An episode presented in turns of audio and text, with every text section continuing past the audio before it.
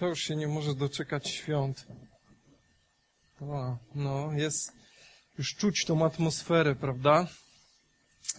Już czuć tą atmosferę świąt i w ogóle... I to jest fajne, prawda? Ale tak jak mówił już e, Tadziu, najważniejsze jest... Najważniejsze, czyli żeby wśród tych choinek i innych rzeczy nie zgubić tego najważniejszego, prawda? Tego, co się wydarzyło i tego, co zmieniło nie tylko nasze życie.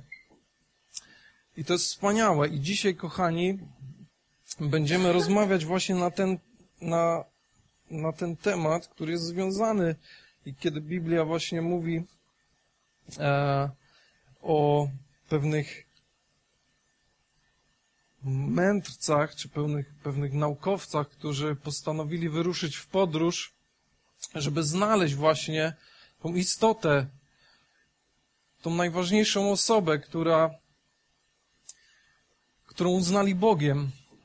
I to jest niesamowity obraz, niesamowita hmm, historia, która pokazuje nam, że nie tylko wtedy, ale też dzisiaj są na świecie ludzie z zupełnie innych w ogóle kontekstów kulturowych i zupełnie innych historii e, i jakby e, zupełnie innych miejsc, które nie są kojarzone z chrześcijaństwem i którzy nagle postanawiają wyruszyć w taką podróż, żeby spotkać Zbawiciela. I to jest, to jest piękne i to jest niesamowite. I wierzę, że dzisiaj będziemy... E, przez tą historię mogli zobaczyć i też w nas obudzi się trochę może takie, e, takie coś, co sprawi, że zaczniemy się bardziej zastanawiać może nad innymi ludźmi, nad samymi sobą. I chciałbym, żebyśmy mogli otworzyć sobie właśnie Ewangelię Mateusza. E, to jest drugi rozdział. Ja będę czytał z z trochę innego przekładu, ale myślę, że zobaczymy jakby tą, ten sens. A gdy Jezus urodził się w Betlejem w Judei, za dni króla Heroda, oto mędrcy ze wschodu przybyli do Jerozolimy i pytali: gdzież jest ten król Żydów, który się urodził? Widzieliśmy bowiem jego gwiazdę na wschodzie i przyjechaliśmy, aby oddać mu pokłon.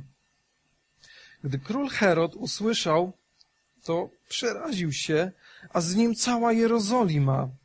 Zebrawszy więc wszystkich naczelnych kapłanów, nauczycieli ludu, wypytywał ich, gdzie miał się urodzić Chrystus. A oni mu powiedzieli: w Betlejem, w Judei, bo tak jest napisane przez proroka. A ty, Betlejem, ziemio Judy, wcale nie jesteś najmniejsze wśród władców Judei. Z ciebie bowiem wyjdzie władca, który będzie rządził moim ludem, Izraelem. Wtedy Herod wezwał potajemnie mędrców i dowiadywał się dokładnie o czas ukazania się gwiazdy. Posyłając ich do Betlejem, powiedział: jedźcie i wypytajcie się dokładnie o to dziecko, a gdy je znajdziecie, donieście mi, abym i ja pojechał i oddał mu pokłon. Oni więc, wysłuchawszy króla, odeszli. A oto gwiazda, którą widzieli na wschodzie, prowadziła ich, aż przyszła i zatrzymała się nad miejscem, gdzie było dziecko.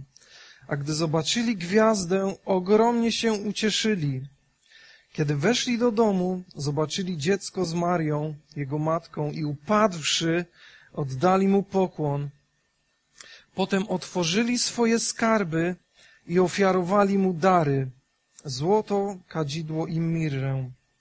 Lecz będąc ostrzeżeni przez Boga we śnie, aby nie wracali do Heroda, powrócili do swojej ziemi inną drogą. A gdy oni odeszli, oto anioł Pana ukazał się we śnie Józefowi i powiedział: wstań, weź dziecko oraz matkę i uciekaj do Egiptu i zostań tam, aż ci powiem. Herod bowiem będzie szukał dziecka, aby je zabić. Niesamowita historia. Kiedy zaczynamy ją e, czytać i, i zagłębiać się w te fragmenty, to z jednej strony pokazuje nam, jak niesamowity i jak kreatywny jest nasz Bóg, który w tak ciekawy sposób zaplanował to całe wydarzenie. Jak posłużył się ludźmi, sytuacjami, to żeby pokazać swój doskonały plan. I ta historia związana z, z, tymi, z tymi magami, z tymi e, e, mędrcami pokazuje nam, że właśnie ciągle są ludzie, którzy, którzy szukają Boga. Nawet jeżeli z, tak z zewnątrz wydaje nam się, nie, na pewno nie, ten człowiek nie jest zainteresowany.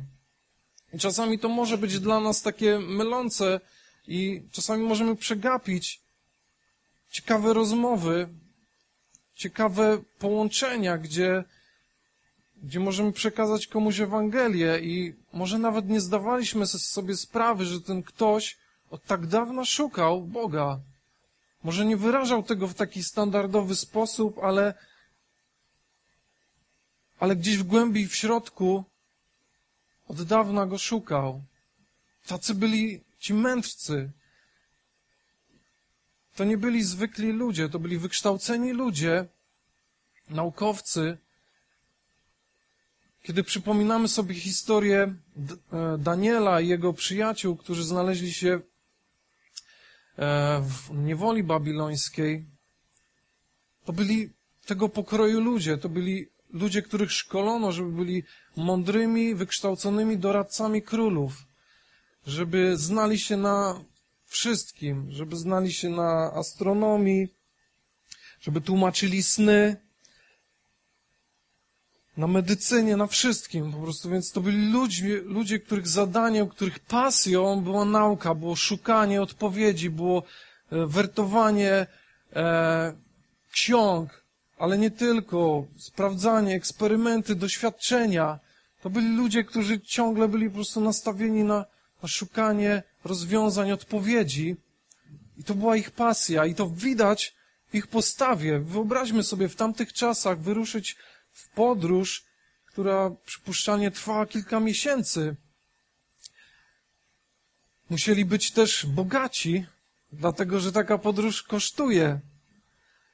I widzimy to później w tym, że przynoszą dary, nie przychodzą z pustymi rękami, nie mieli tylko biletu w tą i z, z powrotem i do widzenia, ale wiedzieli, że to jest wyprawa ich życia.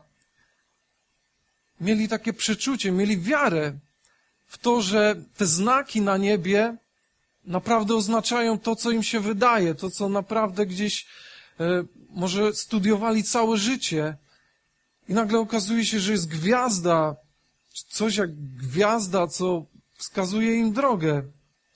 Zazwyczaj gwiazdy nie poruszają się, zatrzymują się nad miastem i pokazują, tak, to tutaj. Może to był anioł, nie wiemy do końca, ale to było coś niesamowitego, co Bóg przygotował, żeby poprowadzić tych spragnionych odpowiedzi ludzi, tych głodnych Boga, pogan, cudzoziemców z zupełnie innej kultury właśnie tam, żeby mogli poznać swojego króla. I często możemy spotkać w życiu takich ludzi,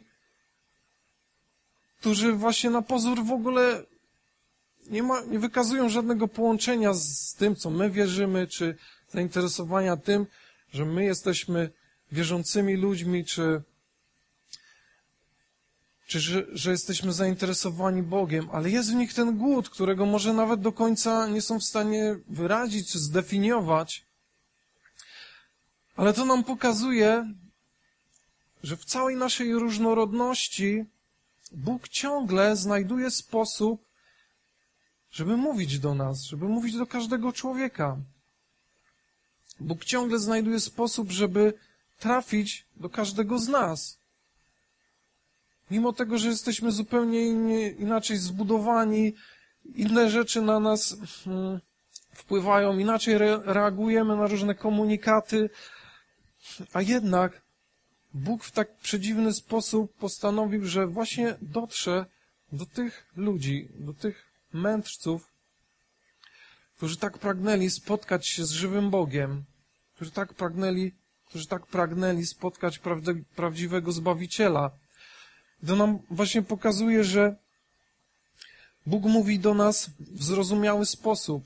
Może czasami się zastanawiasz, o, do, tam, do tamtej osoby Bóg mówi, bo ona mówi ciągle, o, bo już Bóg powiedział mi albo pokazał mi w taki czy nie inny sposób, albo widziałem taki obraz, albo e, przeczytałem, albo zobaczyłem coś i Bóg przemówił do mnie w taki sposób. I czasami myślisz, ej, co ze mną nie tak? Bóg do mnie nie mówi w taki sposób.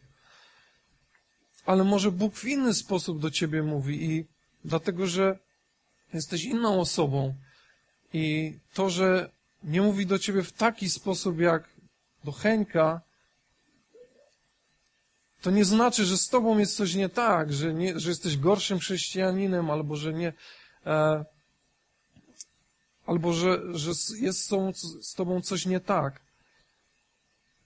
Jesteśmy zupełnie różni i zupełnie inaczej Bóg dociera do mnie ze swoim słowem, zupełnie inaczej do Basi czy do, do Iwony.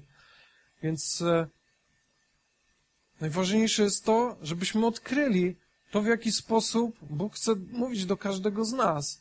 To, w jaki sposób e, złapali te fale, na jakich nadaje Bóg właśnie do mojego życia.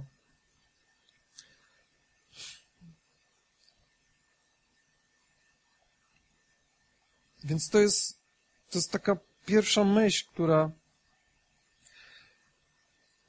która niesamowicie jakby wybija się z tego fragmentu, z tego tekstu. Widzimy to, w jaki sposób e, w tej historii w różny sposób mówi do, na różnym etapie, e, w różny sposób przemawia do tych mędrców. Na początku pokazuje im gwiazdę, za którą idą. Później dopytują się w Jerozolimie o, o tego króla. Więc ci wszyscy mądrzy faryzeusze i uczeni w piśle, w piśmie wyjaśniają samemu Herodowi, który też nie był zbytnio doinformowany o całej sytuacji i się zdziwił, że oprócz niego jest jeszcze jakiś jeden król. Więc poznali, co mówią pisma żydowskie na temat pojawienia się Boga. I kiedy już odnajdują Go, po całej historii we śnie Bóg, sam Bóg we śnie ostrzega tych mędrców, żeby nie wracali do Heroda, bo to jest zły człowiek i on chce skrzywdzić tego króla. Zobaczcie, w jak różny sposób czasami Bóg może do nas mówić. Przez innych ludzi, przez to, że ktoś inny nam coś wyjaśni, czy przekaże. Ale kiedy już bardziej poznajemy Boga, ta komunikacja staje się bardziej osobista. Możesz zostać ostrzeżony we śnie. Albo Bóg powie ci, powie do ciebie coś w słyszalny sposób. Może przeczytasz fragment w Biblii i On przemówi do ciebie w tak niesamowity sposób. Zobaczcie, jak, jak czasami na różnych etapach naszego życia zupełnie inaczej Bóg przemawia do nas. Tak jest czasami, kiedy jesteśmy e, świeżymi ludźmi w wierze. Inne osoby często przemawiają do naszego życia i przynoszą to Boże Słowo. Później, kiedy my stajemy się już dojrzalsi, nagle uczymy się sami odbierać Boże Słowo. I Bóg może osobiście do nas mówić, kiedy ta relacja staje się taka bardziej osobista i bardziej intymna. I to pokazuje nam kolejną scenę tej całej historii, kiedy już weszli do domu, zobaczyli dziecko z Marią, jego matką i upadłszy, oddali mu pokłon. Upadłszy, oddali mu pokłon. I to, wiecie, to nie było jakiś taki kurtuazyjny pokłon, dyplomatyczny, z całym dostojeństwem. To słowo, które zostało tu użyte, jeśli kojarzycie historię, bardzo przypominało pewien słój drogocennych perfum, który został rozbity na drobny mak i ten zapach mógł się uwolnić. To było tego typu, była tego typu scena. Oni upadli, pokazując w ten sposób, że rezygnują z tego swojego dostojeństwa, ze swojej pozycji, z tego, że byli przecież jednymi z bogatszych i mądrzejszych ludzi tamtych czasów, jednak zdecydowali, że padną przed małym dzieckiem, które wierzą, że jest tym królem, którego szukali tak, dłu- tak długi czas, dla którego zdecydowali się na tą niesamowitą podróż. To był wyraz te, tego prawdziwego uwielbienia. Po prostu, po prostu upadli, żeby poddać się. Jak wyraz poddania się, kiedy, kiedy spotykamy cel naszego życia, kiedy nagle odnajdujemy sens i tą najważniejszą osobę, przed którą mówimy, oddaję całą, całą moją władzę w Twoje ręce, oddaję kontrolę nad moim życiem Tobie. Tak to wyglądało, tak opisuje to Ewangelia. Oddali mu pokłon. Wcześniej czytamy, że ogromnie się ucieszyli. Basia już dzisiaj mówiła nam o radości i o tym, jaką niesamowitą moc ma radość, kiedy cieszymy się z Boga, kiedy cieszymy się z Jego zbawienia. To sprawia, że możemy właśnie przyjść do miejsca, w którym mówimy: Boże, oddaję wszystko Tobie. Ty jesteś Panem, Ty jesteś Królem. To nie ja już dalej kieruję swoim życiem, ale chcę, żebyś Ty przejął kontrolę nad nim. Dlatego zrzucam całe moje, moje dostojeństwo, moją opinię, e, moją pozycję, po prostu to wszystko rzucam na ziemię, rozbijam to przed Tobą. Oddaję Ci pokłon. To jest wyraz tego poddania się. To jest wyraz uniżenia, poddania się Bogu. Niesamowity obraz tego, co się dzieje, kiedy po prostu przychodzimy do Boga, kiedy oddajemy Mu chwałę, kiedy uwielbiamy Go, naprawdę nasze serce się cieszy i dochodzimy do tego miejsca, gdzie mówimy: tak, Boże, Ty wiesz najlepiej, jak prowadzić moje życie, Ty wiesz najlepiej, jak zająć się relacjami w mojej rodzinie, Ty wiesz najlepiej, jak mam poradzić sobie z kwestiami finansowymi czy w mojej pracy. Oddaję to Tobie. Tak zrobili Ci, ci dostojni mędrcy. Ale to nie był koniec, dlatego że w tym momencie nie zatrzymali się tylko na słowach i, i na takim, e, takim fizycznym pokazaniu swojego poddania, swojego uniżenia, ale sięgnęli po dary. Sięgnęli po, po cenne rzeczy i ofiarowali mu dary. Otworzyli swoje skarby. I słyszałem taką myśl, że może mieli już przygotowane specjalne dary, które chcieli wręczyć od samego początku, ale w momencie, kiedy spotkali się z żywym Bogiem, czytam, że otworzyli swoje skarby, czyli sięgnęli trochę głębiej do tego całego zaplecza, które jechało z nimi. Był tam pewnie skarbnik, który trzymał kasę i złoto po to, żeby mogli przyjechać w jedną stronę i wrócić. To była kosztowna wyprawa, ale jednak oni zdecydowali, że chcą oddać Bogu chwałę przez te materialne rzeczy, przez te wszystkie cenne rzeczy, których, na których opierało się ich życie, opierało się cała ta wyprawa. Chcieli to wszystko oddać. To nam pokazuje, co się dzieje, kiedy rzeczywiście spotykamy się z Bogiem, oddajemy Mu wszystko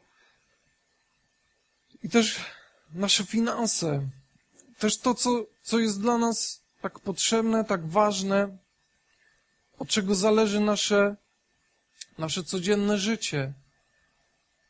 Znowu taki przekaz A propos finansów, Tadziu, nie będziesz musiał już dodawać zbyt wiele. Ale tak jest. Kiedy spotykamy się z żywym Bogiem, doświadczamy tej radości zbawienia, doświadczamy spotkania z prawdziwym Zbawcą.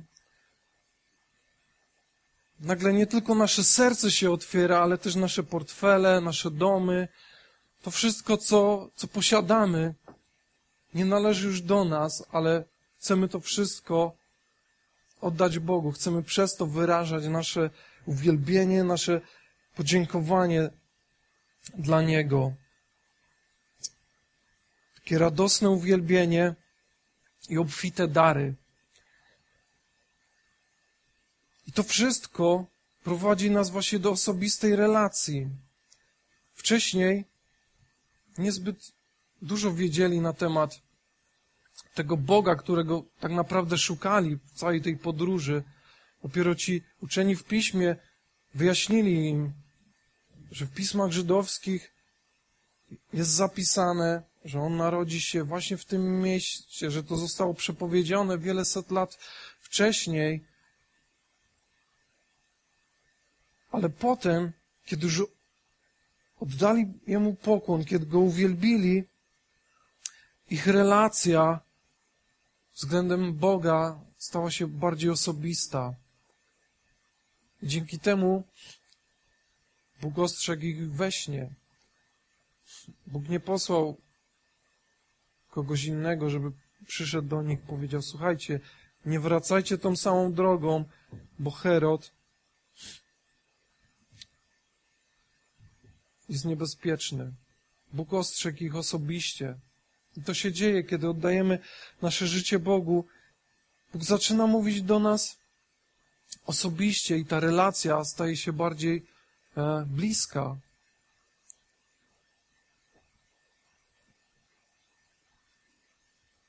Później tak samo poprzez e, anioł Pana ukazał się we śnie Józefowi.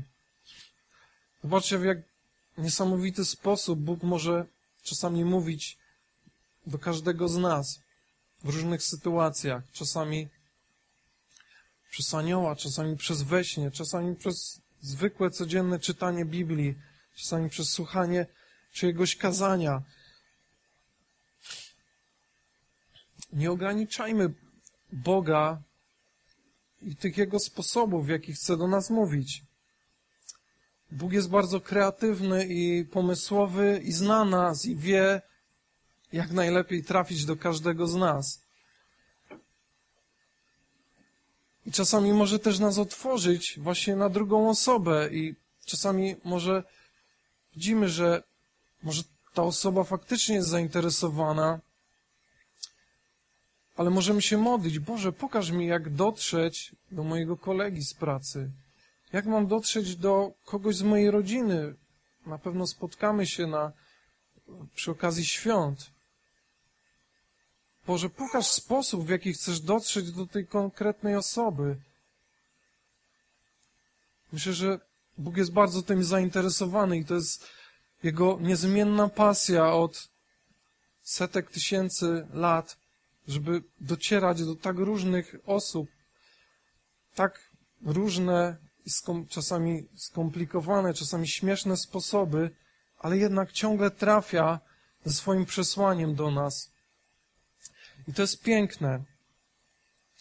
I kiedy my decydujemy się, żeby po prostu cieszyć się i uwielbiać Boga i w tym wszystkim czasami po prostu odpuścić i myślisz sobie: nie, nie mogę podskoczyć, nigdy tego nie robiłem, nigdy nie klaskałem w ręce na uwielbieniu, nigdy nie podnosiłem rąk, nie mogę tego zrobić, ale w momencie, kiedy zdecydujesz: a, odpuszczam, poddaję się Bogu, może nigdy nie wypowiedziałeś na głos modlitwy w zgromadzeniu, bo to było zbyt przerażające, ale kiedy to wszystko nagle po prostu legnie w gruzach, tak jak ci mędrcy po prostu upadli i zostawili całe swoje dostojeństwo i może ich słudzy patrzyli się na tą sytuację i nigdy nie widzieli, żeby ich panowie klękali przed jakimś kilkumiesięcznym dzieciakiem, to mogło być bardzo krępujące, ale jednak w tym wszystkim oni zdecydowali, że chcemy uwielbić Króla. To dla Niego tutaj jechaliśmy taki kawał czasu. Dużo nas to kosztowało, ale było warto i oddajemy to wszystko, co mamy właśnie Jemu, dlatego że odnaleźliśmy cel naszego życia, odnaleźliśmy cel naszej podróży i chcemy Go uwielbić. Kochani, to jest właśnie to, istota tego, czym chciałem się z wami podzielić. Dlatego możemy teraz powstać i możemy się pomodlić, podziękować Bogu za to, że jest tak kreatywny i chce docierać do nas i do innych ludzi w różnoraki sposób. Panie Jezu, dziękuję Ci za to, że jesteś niesamowitym Bogiem i że czasami nie rozumiemy tego, w jaki sposób coś robisz, Boże, ale modlimy się właśnie, żebyśmy byli wrażliwi na to, w jaki sposób chcesz docierać z Twoim przesłaniem do naszych znajomych, do, do naszych rodzin, do ludzi, z którymi się spotykamy, dlatego że wierzymy w to, że Twoja Ewangelia nie ma, nie, nie ma przeszkód, że jest w stanie pokonać wszelkie przeszkody w docieraniu do innych ludzi, Panie. I nie, wierzymy, że ta historia niesamowicie nas inspiruje do tego, żeby zobaczyć, że e, najbardziej niewiarygodne historie, w jaki sposób Twoja Ewangelia może docierać do ludzi, po prostu wydarzają się. I dziękuję Ci za to, że kiedy my decydujemy się, żeby uwielbiać Ciebie, żeby szukać Ciebie, to doświadczamy czegoś niesamowitego, Panie, kiedy rezygnujemy e, z tego wszystkiego, co jest dla nas ważne, na Twoją rzecz, to doświadczamy radości, doświadczamy spełnienia. I za to Ci dziękujemy, Boże, za to, że taki właśnie jesteś. Niestrudzenie chcesz docierać do kolejnych ludzi, Boże, z Twoim przesłaniem, z Twoją Ewangelią. Amen.